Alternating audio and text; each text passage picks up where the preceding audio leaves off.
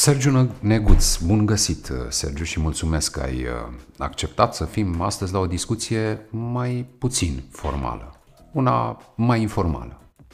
Super mulțumesc de invitație, Claudiu, și uh, mă bucur că ne vedem din nou și uh, sunt uh, curios să văd despre ce să vorbim.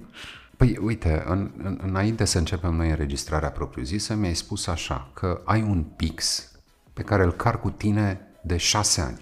De șase ani? Cam așa. Da? Uite, chiar că nu mai știu exact, dar sunt, cred că șase-șapte ani de când car cu mine pixul ăsta și am semnat cu el o grămadă de documente importante, runda de serie A de la Fintech OS, contractul de exit de la Frufru, deci, și în particular o mulțime de hârtii neimportante pe care le semnez din când în când, dar atunci când eu, sigur, mai iei pixul de pe masă al altuia, dar când e o chestie mai serioasă, mi-aduc uh, pixul meu, care nu vă gândiți că e vreun Mont Blanc de mare excepție, nu, e un pix pe care l-am luat de la librăria de la INSEAD, uh, unde mi-am făcut eu MBA-ul și unde mă duc din când în când, mă rog, mă duc când se poate fizic, mă, mă duc din când în când uh, să mai particip la vreo conferință sau la vreun curs.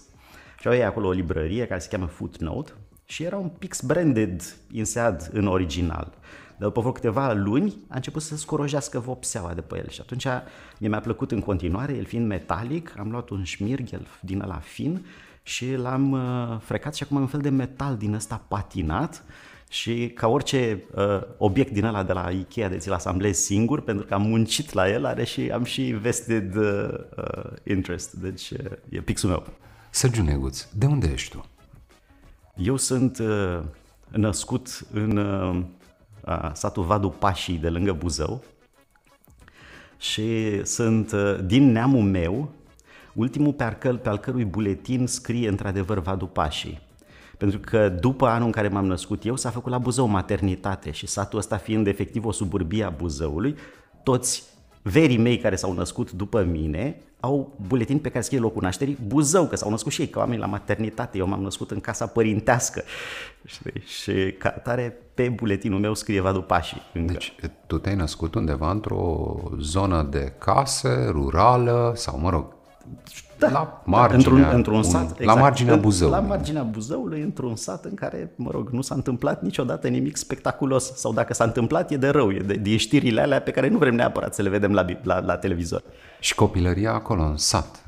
Copilăria uh, foarte frumoasă la bunicii mei. Uh, grădinița era vis-a-vis de uh, bunici, eram acolo, uh, cum să spun, foarte cocoloșit de Uh, toată lumea și uh, între cele două perechi de bunici, pentru că ambii mei părinți sunt de acolo, uh, era o distanță de 1070 de metri, pe care am învățat să o parcurg uh, pe jos când eram mic și unde mi-am numărat câți pași înseamnă asta și am făcut socoteala despre care e lungimea unui pas și așa mai departe. Deci, de atunci aveai uh, această plecare către organizarea pașilor Sigur, erau între două perechi de bunici atunci, dar în viață, în general.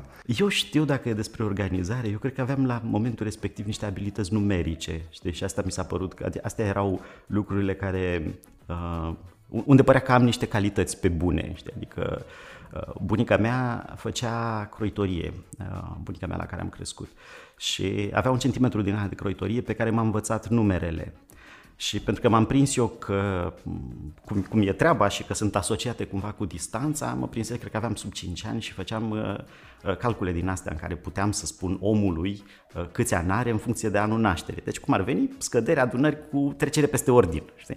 Ceea ce, mă rog, impresiona acolo pe toate uh, Cunoștințele bunicii. Cunoștințele bunicii, ca să nu zic babele din sat. Mai spune-mi un lucru, Sergiu. Uh, în momentul ăsta, tu te consideri, numeric vorbind, un om bogat? Aoleu, asta este foarte complicat de spus, pentru că eu cred că răspunsul corect la treaba asta nu e deloc numeric. Uh, numeric zice că fiecare dintre noi crede că bogați sunt aia care au de 10 ori mai mulți bani ca ei uh, și ăștia alți care suntem, fiecare în, în range-ul lui, credem că suntem ok, nu e rău. Știi? Deci, uh, Cam, cam ăsta e răspunsul. Eu mă consider un om bogat uh, prin experiențe și lucrurile mișto care mi se întâmplă și lucrurile mișto pe care am făcut să se întâmple, le-am făcut să se întâmple și oamenii din jurul meu și chestia asta mai degrabă decât uh, numeric. Numeric e așa o work in progress permanent și mi-e și teamă că dacă la un moment dat nu mai e work in progress e nasol. Acum uh, ești uh, unul dintre oamenii care, alături de colegii tăi, desigur, dar ești unul dintre oamenii care încearcă să pună România pe harta mondială cu un nou unicor. Fintech OS. Am văzut multe titluri în ziarele economice care vorbesc despre Fintech OS ca fiind un posibil viitor unicor de talia UiPath. Uh, una e una, alta e alta. Uh, UiPath este pe o, pe, o, pe o traiectorie în care eu deocamdată nu mă gândesc, nu aspir. E adevărat că în, a, mai, mai am niște tresăriri din astea în care mi se pare, știi, că avem patru copite, uh, un pic de piele sau de din când în când un nechezat care nu e ăla de cal, ci de unicorn și atunci s-ar putea cumva să fim în stare să facem un următorul unic sau unul din următorii unicorni de origine românească. Um, mi-e teamă de fiecare dată când uh, mă apucă nebunii din astea să nu mă iau prea în serios și din această uh, vanitate să îmi scape lucruri importante care să ne țină pe o traiectorie corectă și să facem treabă bună pentru clienți și să obținem rezultate pentru ei. Și Haideți să explicăm, să le explicăm celor care ne ascultă acum, în primul rând, ce e un unicorn. Și, al, și apoi, sau chiar mai întâi, uh, să le dăm niște ordine de mărime. Uh, compania asta, Fintech OS, uh, merge către investitori da? și prezintă traiectoria pe care are de gând să urmeze, cerând susținere financiară și cedând, desigur, parte din ownership către acei investitori. Da, în primul rând, faptul că oamenii ăia sunt niște oameni și în spatele acelor fonduri de investiții sau alte tipuri de investitori sunt niște oameni. Oamenii ăia creditează cu bani uh, această companie, înseamnă încredere. Mm-hmm. Înseamnă, înseamnă încredere în ea. Înseamnă încredere. Știi, știi cum funcționează? Pe, pe mine m-a fascinat industria de venture capital. Adică uh, noi am crescut aici cu capitalismul românesc în care uh, de la fascinația buticului din colț și a oamenilor care veneau cu marfă din Turcia până la fascinația primelor afaceri mai structurate în care făceam și noi un import-export mai așa. Uh, și pe urmă fascinația primelor exituri cu fonduri de private equity, care, uh, primelor listări, Uh, am cochetat multă vreme cu industria de... Am lucrat multă vreme, n-am cochetat, am lucrat multă vreme în industria de healthcare și uh, sigur toate finanțările care au intrat în Regina Maria, la care am, la care am fost parte, uh, toate finanțările de pe bursă ale MedLife, la care n-am fost parte, dar m-am uitat din poziția de concurent, um, cam asta a fost paradigma. Și am constatat cumva că oamenii din California în particular, dar oamenii din, hai să zicem, lumea tehnologică mai avansată, Uh, fac treaba asta cu fonduri de venture capital, în care evaluarea unei companii este mult mai agresivă pentru că își propune să accelereze cu mulți bani aruncați în companie uh, dezvoltarea unor trenduri tehnologice care schimbă lumea în bine. Hai să Pe punem... Scurt, da. Bun. Cea mai mare sumă pe care ai cerut-o tu vreodată unor investitori? Uh, foarte bună întrebare. Mi se pare că suntem de ordinul Um, suntem la ordinul zecilor de milioane, deși exiturile de la Regina probabil că au fost peste 100 la momentul în care discutam uh, uh, genul ăsta de tranzacții, dar și acum în FintechOS vorbim de investiții de zeci de milioane pentru runda următoare. Zeci de milioane de dolari. Zeci de milioane de dolari. Și te duci și le spui unor oameni, domnilor, doamnelor, dați-mi aceste zeci de milioane de dolari pentru că noi, din această companie, vom face nu e chiar că vom face, aia era foarte la început și era dați-ne niște sute de mii. Așa. Aia era etapa de seed, în care ziceam așa, eu am pus niște bani, am ajuns până în punctul ăsta, am nevoie de niște sute de mii ca să putem să continuăm mai departe, să facem acest tip de produs. Bun. Și acum ce le Acum, iată ce am făcut până acum. Iată zecile de clienți din atâtea teritoriile, țări, da. din atâtea țări în care suntem prezenți. Iată, um, hai să zicem, use case-urile, hai, iată ce, s-au, ce, ce au făcut clienții ăștia cu tehnologia noastră care e nivelul de productivitate pe care l-au obținut, care e nivelul de performanță la care au ajuns și care este diferențierea față de alte soluții tehnologice care sunt prezente în piață, sigur, de mai multă vreme, cu mai mulți bani la dispoziție pentru investiții decât noi. În tot acest proces, în anii ăștia în care ai făcut lucrul ăsta, ai mers către investitori și le-ai prezentat mai întâi o idee, apoi niște realizări și pași ce ar urma, cea mai ciudată, stranie întrebare care ți s-a pus vreodată? uh, nu cred că am, că ești pregătit pentru orice, dar am avut o întâlnire foarte stranie uh, când ridicam runda de serie A. Ne-am dus și noi la pomul lăudat Uh, și Pomul Lăudat era un fond foarte mare dintr-o capitală europeană uh, cu foarte multă prezență în Europa de Est și în care oamenii au zis haideți să avem o întâlnire, un video call. Acțiunea se petrecea cu vreo aproape 2 ani de zile. Și am zis, po, lasă video call, noi pe oameni ăștia chiar vrem să le dăm toată importanța cuvenită.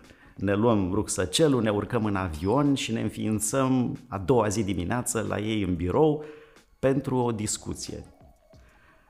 Și surpriza a fost că ne-au băgat într-un fel de sală de întâlniri în care stăteam pe niște perne pe jos și nu ne-au pus la dispoziție un monitor. Eram evident cu uh, Teodor Blidăruș, care conduce compania asta FintecoS și care Pregătiți să acolo. proiectați Pregătiți o prezentare. Să proiectăm o prezentare, să demonstrăm, să, pre, să așa. Și discuția a fost mai degrabă o discuție din asta în care n aveam pe ce să facem o prezentare. Era un fel de discuție foarte casual, foarte relaxată, în care omul ăla, dar hai să facem un studiu de rol, uh, să, să, facem, să facem un roleplay, să... Uh, imagine, imaginează-ți că sunt un director de bancă și vrei să-mi vinzi tehnologia asta pe care o faceți voi. Și ce îmi spui ca să mă convingi? Cam asta, cam asta a fost. Și a fost, a fost foarte ciudat pentru că era așa o chestie din asta în care Doamne, mi-am dat seama dacă intri sceptic într-o întâlnire, dacă șansele tu nu tale, crezi în ce... Da, da, da. Șansele tale de a, de a face ceva, de a construi ceva pe, pe bază sceptică, sunt extrem de mici. Trebuie să intri cu un grăunte de credință în tot ce faci ca să ți se poată întâmpla vreo minune. Minunile nu se întâmplă așa, minunile sunt uh, atrase de grăunții ăștia de uh, credință, de încredere, de putere. Știi? Asta se întâmpla într-o capitală europeană, în sediul mare, mare în sediul unui fond de investiții mare, iarăși da. accentuăm cuvintele astea mari, da. în uh, satul în care ai crescut, lângă Buzău. Te-au întrebat apropiații, rudele, rudele apropiate. Măi, Sergiu, ce faci tu acolo la București? Aoleu, uh, am ajuns destul de rar în ultima vreme acolo. Că bănuiesc că, că bunicii sunt, s-au prăpădit Sunt de uneori întrebări mai grele decât ți le pun investitorii la întâlniri. Da, e adevărat că mi-e foarte greu să explic, de fiecare dată când mă apuc să fac mai multe lucruri și încep să explic ce fac, chiar și înainte când făceam treaba asta care se cheamă doar angel investment, adică te duci și găsești niște companii care ți se pare că o să meargă bine și pui niște bani acolo și între timp mai făceam niște consultanțe și mai predam niște cursuri de strategie. Cred că mai, mai interesant a fost discuția pe care am avut-o cu fiica mea când avea vreo 13-14 ani și m-a întrebat, deci ce faci tu de fapt for a living? Deci din ce, ce muncești tu de fapt? Și încep eu să-i explic acolo cu o, de la capăt presupunând că știe deja niște lucruri și adăugând acolo niște lucruri, după care malițios îmi zice, da, înțeleg, probabil ești spion. deci concluzia... Da, concluzia ce argumente să-i aduci în defavoarea concluziei la da. care ajunsese Cu ironie, copilul. că e deșteaptă, adică nu, nu, nu se pune problema că nu a înțeles, doar că a văzut uh, niște similarități. E o întrebare pe care le-o pun tuturor celor pe care uh, am ocazia să-i am la întâlnirea asta. Îți mai aduce aminte primii tăi bani când i-ai câștigat și ce ai făcut cu ei? Primii bani pe care i-am câștigat pe muncă e când fratele meu mai mare era deja angajat și eu nu și îi spălam blugii pe bani pentru că era modul lui de a fi darnic cu mine, de a-și rezolva și o problemă. Um, primii bani munciți pe muncă din asta adevărată de, hai să zicem, de salariat au fost, um, eram student și um, mi-am făcut calculatoare în Politehnică și m-am angajat pe un job de uh, programator. Part-time, uh, spre full-time, a devenit full-time foarte repede, pentru o firmă în care, care era unul din dealerii uh, Apple pentru România la momentul respectiv și în care oamenii constataseră că da, plaja de aplicații pentru Apple la momentul respectiv era mult mai mică decât aia pentru calculatoarele astea pe MS-DOS și Windows care uh, existau. Și atunci și-au luat o echipă de patru programatori, printre care și eu, uh, ca să poată să dezvolte niște aplicații din astea economice încât să rezolve problema asta pentru clienții care, nu e așa, investeau niște sume care păreau uriașe la momentul respectiv, într-un 2000 de dolari într-un uh, calculator, că telefoanele Într-un calculator. La da, momentul da. respectiv. Uh, așa. Da. Ăla a fost uh, primul. Și atunci, da, alea au fost, alea au, au fost primii mei bani câștigați uh, prin muncă structurată și uh, făcută cu capul. Îți mai aduce aminte ce ai făcut cu primul salariu? A, cred că m-am dat mare doar. cred că n-am făcut nimic uh, memorabil și cred că mm, a, o bună parte am, uh, am economisit la momentul respectiv. Adică aveam cheltuieli foarte mici și na, eram foarte la început și chestia asta, deci primul succes când mi-am cumpărat uh, o Dacie și garsonier, deci alea au fost niște lucruri importante. Acum, uh, după atâția ani, când stai și te gândești la tine, Sergiu Neguț, programatorul, căci asta erai în momentul ăla, te-ai fi gândit atunci că o să ajungi CEO, fondator de companii, că o să ai de-a face cu fonduri de investiții mari din întreaga lume? Măi, nu, nu, mă, nu m-aș fi gândit deloc. Aveam așa o spaimă... Uh, uh, România era foarte săracă pe atunci pentru uh, și aveam așa o spaimă cumva că lucrurile nu o să meargă bine și că nu o să am, după ce bea apă, știi, de, și toată povestea asta se ducea și cred că se duce în general în generația noastră într-un exces de muncă, știi? Uh, și s-a dus foarte mult în anii aia într-un exces de muncă și nu, nu, se, nu se punea problema, cred că era, nici, nici prin cap nu-mi dădea că o să fiu uh, altceva. De fapt, am trecut cumva conjunctural din IT în business, pentru că am, am făcut o chestie pe care în parțial o recomand, și anume tu să faci cât de bine poți ce ai de făcut și să ai o atenție periferică bună despre ce se întâmplă în jurul tău, că s-ar putea să apară oportunități mai bune. Și una din oportunitățile astea care au apărut și care păreau mai bune financiar la momentul respectiv, au fost să sară în business. Acum, eu am sărit cumva temporar în business și am rămas în business, um, cu, și cred că vreo 10 ani am tot regretat, pentru că nu mi s-a părut niciodată în aia 10 ani că aș putea să fiu în business la fel de bun cum mi se pare mie că eram ca programator. Așa. Pentru că aveam abilitățile alea numerice de care ziceam eu, știi? Și... Vedere periferică și atenție pentru ce în jur cum s-a întâmplat concret în cazul tău să sari în cealaltă parte, de la păi, angajat la antreprenor? Am avut un client la un moment dat uh, care avea nevoie de un fel de job administrativ-tehnic, de a crea un sistem de înregistrări, de uh, corespondență și așa mai departe. Și el a venit la mine și m-a întrebat uh, Uh, era un american și m-a întrebat, doamne, câți bani câștigi, cam atât, ok, uite, îți plătesc eu dublu pe un proiect de 3 luni, vino aici să... Așa. Și discuția a fost interesantă, eu am zis, ok, dublu e dublu, deci uh, sună foarte bine și m-am apucat să fac uh, treaba asta. Numai că în perioada aia de 3 luni am citit toată corespondența aia, am încercat o chestie care mă fascina și în egală măsură mă îngrozea la momentul respectiv e de ce naiba suntem noi așa de săraci, dacă, săraci dacă ălora din Occident le merge bine. Și căutam răspunsuri și căutam răspunsuri ca omul de 20 și ceva de anișori încercând să citesc și să înțeleg cu ce se mănâncă. M-am înscris la ASE, să fac a doua facultate, ca să înțeleg cum se fac banii. Nu chiar de la ASE se înțelege cum se fac banii, dar din, din uh, corespondența oamenilor lor am înțeles care era modelul lor de business, cum făceau ei bani. Și atunci, cumva, treptat, treptat, am rămas pe termen mai lung în compania respectivă, am făcut business, mi-am dat seama că nu e cea mai mișto industrie în care vreau să rămân. Uh, era o industrie din asta de mm, comerț cu materii prime și ceva, ceva destul de plictisitor, de fapt. Știi? Și eu îmi doream ceva mai dinamic, mai modern, mai cu inovație și așa mai departe. Și la un moment dat mi-am pus foarte serios problema pentru că am aflat de la prietenii mei care plecaseră în Occident că băi, stai așa, că tu înveți, poți să înveți business dacă te duci la o școală de afaceri mișto, știi? Și, aha, și ce înseamnă asta? Păi vezi și tu că există pe Financial Times niște rankinguri de MBA-uri. Aha, ce înseamnă aia? Master of Business Administration. Ok, super.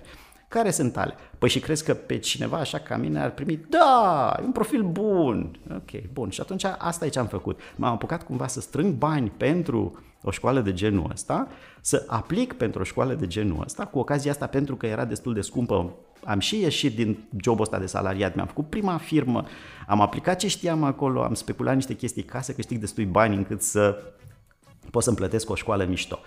Și m-am dus, am făcut MBA la INSEAD și cumva asta mi-a schimbat viața, adică m-a așezat și asta, asta, asta este traseul primilor, nu știu, șapte ani de, de muncă din uh, cariera mea, care până la urmă m-au dus într-o, în poziția asta de a să mă duc la una din cele mai bune școli de afaceri din universul ăsta, să învăț și eu la nivelul ălora de acolo și să pot după aia să zic, gata, frate, vin și aplic.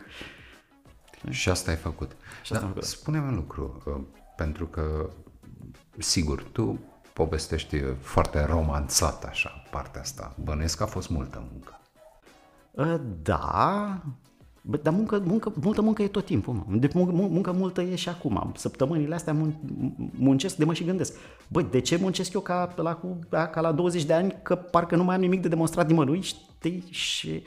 Dar da, e, e într-adevăr, e, e, e, e foarte multă muncă pentru că nu cred că o poți să, să faci propun să, o nimic. Să, o să-ți propun să revenim la întrebarea asta, că e una da. foarte bună. Vreau să te întreb însă înainte altceva. Da. Cum împași tu familia cu această zonă de multă, multă muncă. Cum Prost. Cred că e, adică niciodată, ok, binișor în sensul în care îmi blochez weekendurile pentru familie. Și în principiu încerc să nu muncesc în weekend, adică fac tot ce pot să nu muncesc în weekend, lucru care bineînțeles că s-a, și ăsta a fost uh, zgâlțit de faptul că la un moment dat m-am apucat să predau la uh, uh, un MBA, la Executive MBA-ul ăsta la Master School of Management. Și cursurile de Executive MBA sunt în weekend.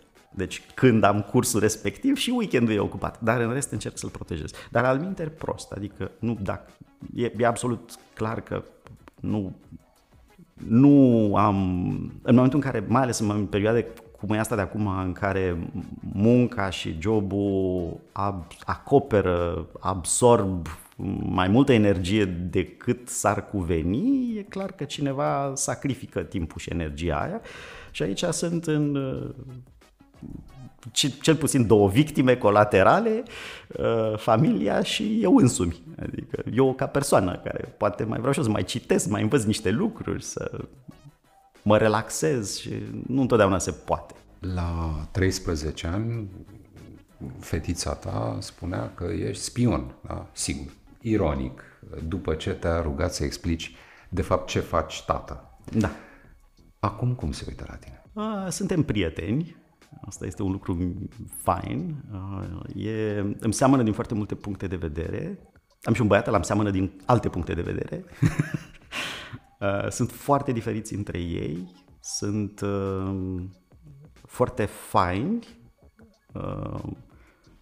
Moștenesc un, un, o, o limbă ascuțită și o ironie bună, sănătoasă și da, cred, cred că suntem prieteni, adică ne ajutăm să ne simțim bine împreună.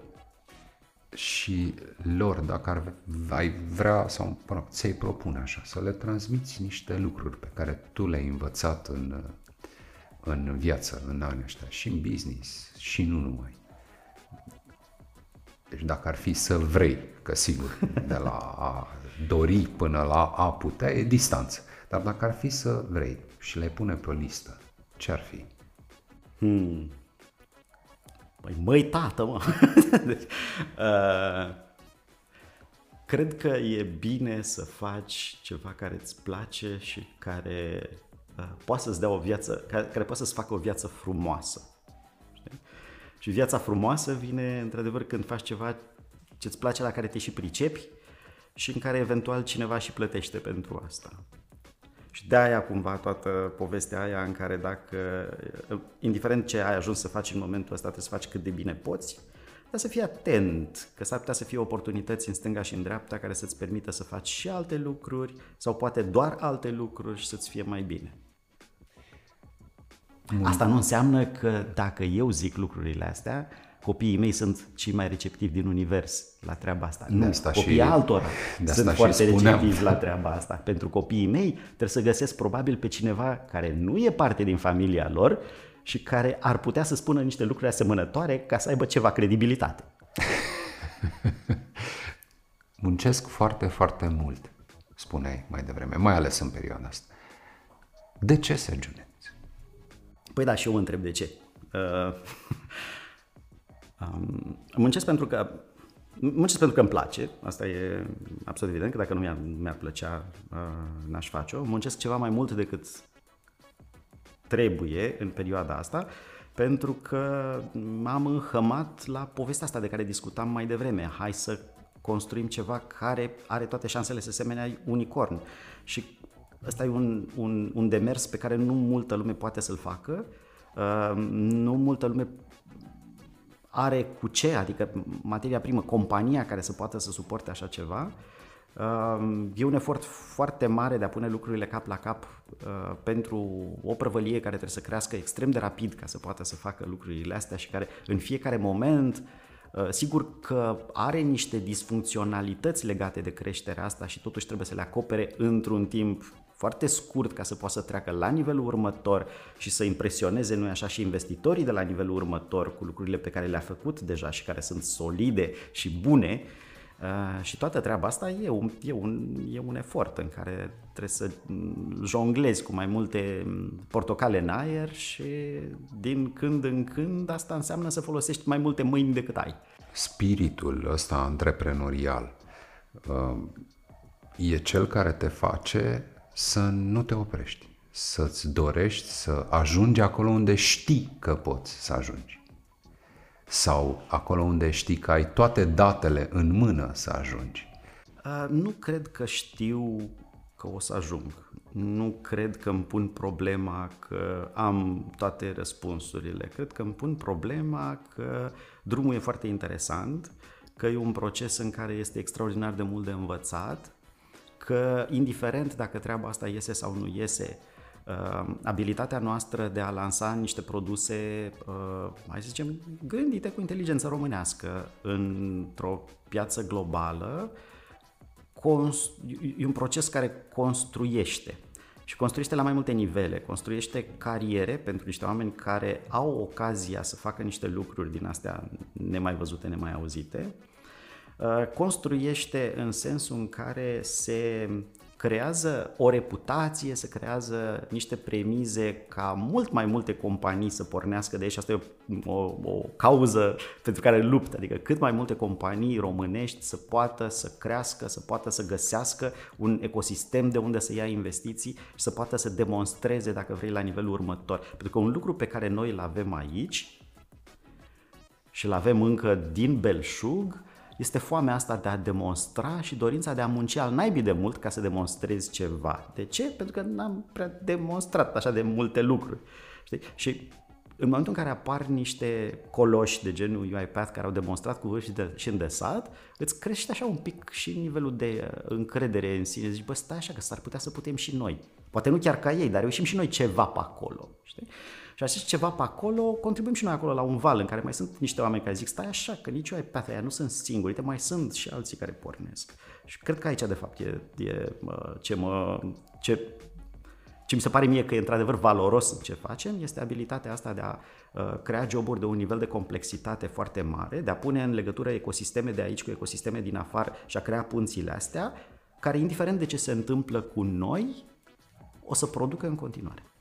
Uite, spune-mi un lucru. Uh, generația ta de antreprenori, în special generația antreprenorilor din tehnologie, sunt oameni mai mult sau mai puțin de aceeași vârstă cu tine în momentul ăsta sau mult mai tineri. Vin valuri din spate pe care poate că noi nici nu le vedem, nici nu le observăm. Dăm câteva nume de oameni pe care îi privești cu respect din generația ta de antreprenori. Nu neapărat. Eu, eu cred doar că generația mea de antreprenori este o plajă extrem de largă.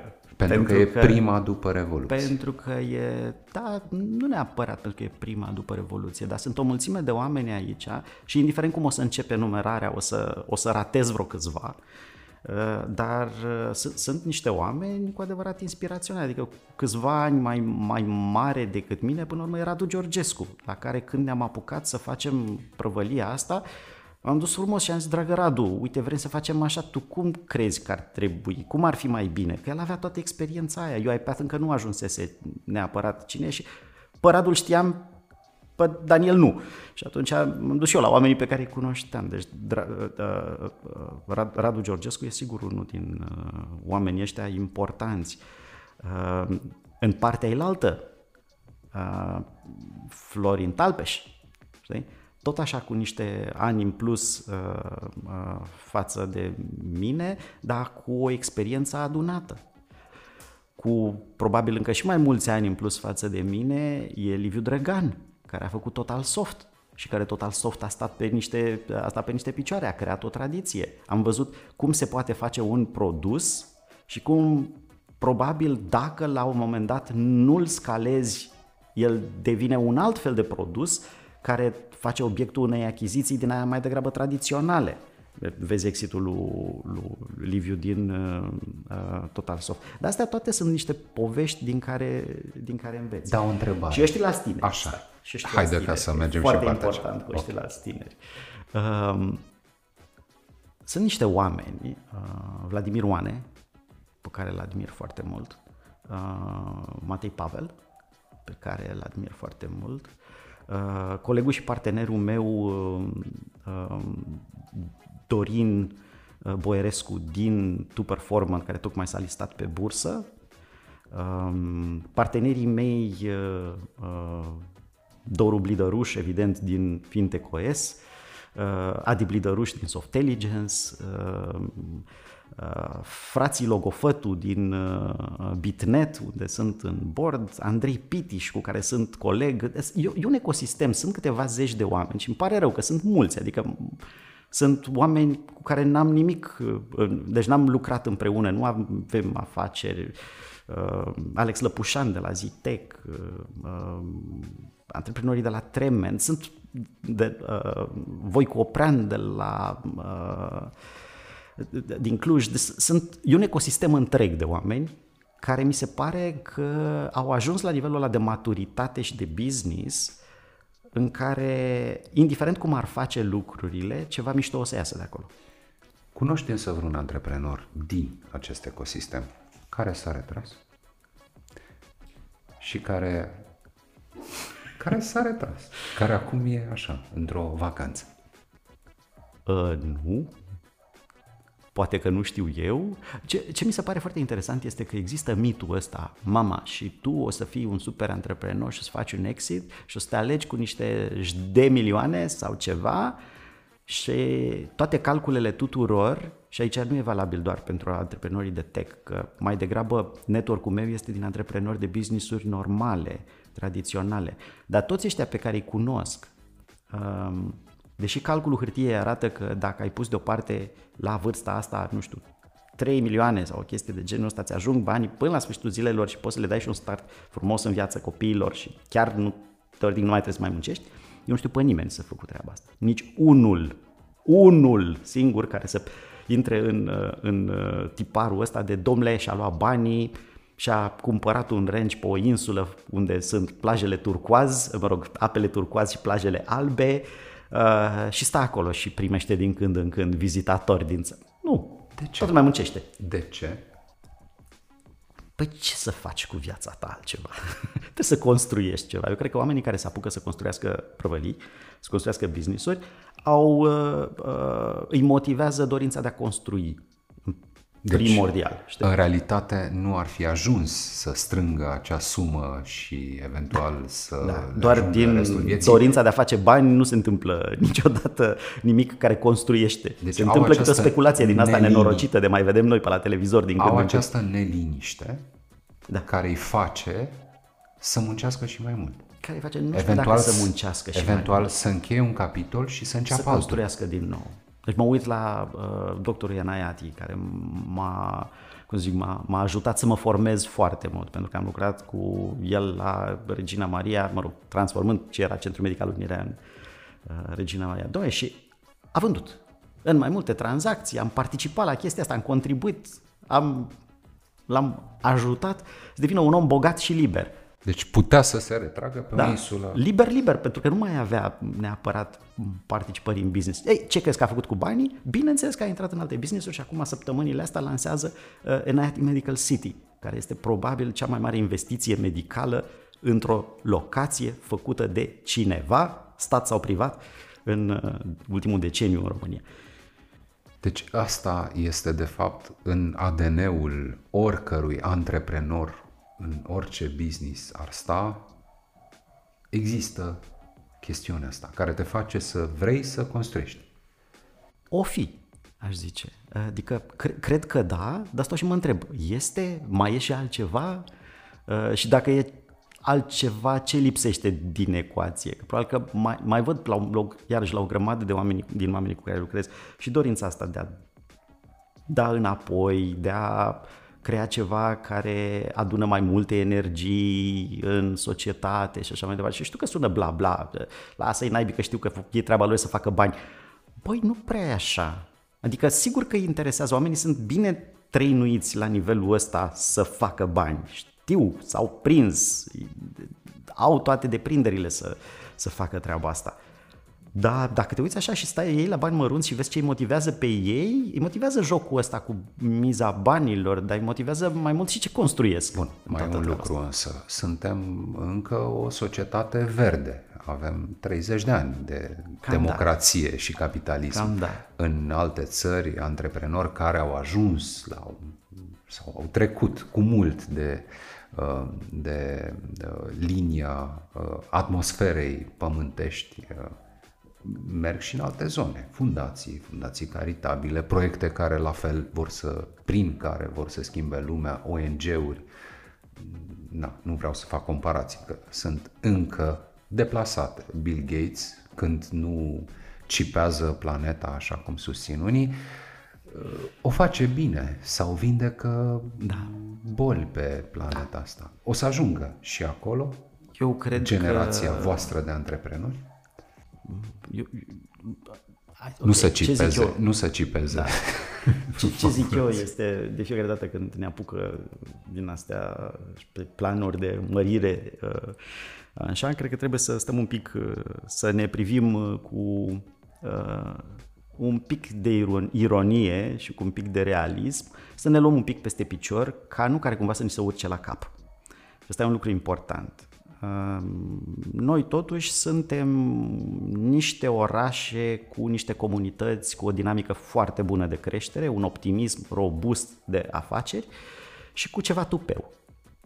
Uh, Dar cam atât. Adică sunt niște orașe în Europa asta care sunt mult mai avansate decât noi, care au niște sute de ani de capitalism în spate și care n-au produs niște Bill Gates din ăștia, știi, de care, de care vorbim noi aici. Deci nu cred că neapărat în termenii ăștia se pune problema.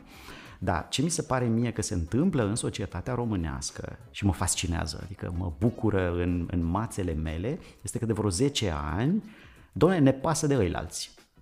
La mulți. Nu majorității. Majorității în continuare nu-i pasă cine știe ce de ăilalți, știi? Dar există o minoritate foarte dinamică, urbană, care are treabă într-un fel cu hai să ne fie bine la toți, hai să ne fie bine planetei, hai să fie bine oamenilor defavorizați și asta nu e doar așa da, spiritul Crăciunului, știi? E o chestiune în care oamenii se grupează în NGO-uri, donează, participă, se agită. Eu sunt băgat într-o organizație de oameni de afaceri, uh, în care, mă rog, sunt și în bordul ei, se cheamă Romanian Business Leaders. Romanian Business Leaders e o organizație preponderent făcută din antreprenori români, cu o mulțime de figuri din astea uh, vizibile, uh, uh, din businessurile mari, din fan curier, din autonom, din uh, uh, nu, nume serioase de antreprenori români. Doamne, oamenii ăștia se adună acolo sub uh, sloganul neoficial plătești ca să muncești, că plătim și noi acolo o contribuție, ca să putem să, să muncim în beneficiul comunității.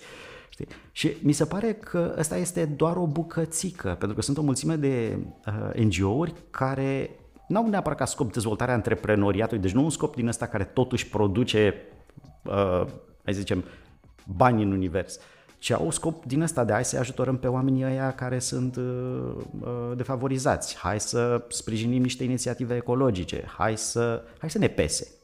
Și mi se pare că elanul ăsta de hai să ne pese despre niște lucruri care sunt mai degrabă legate de valori decât despre niște lucruri care sunt legate de valoare monetizabilă, Asta este mare, marea diferență pe care, pe, care, pe care a făcut-o România în ultimii 10 ani. Știi? Ultima întrebare. Un sfat, un singur sfat, dacă ar fi să-i dai unui tânăr ce e la începutul unui drum de antreprenor în viață, care ar fi?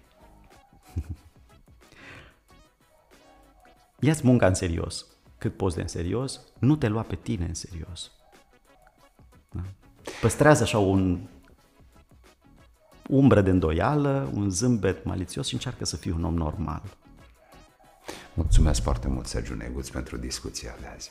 Mulțumesc, Claudiu, pentru întrebări. Thank you.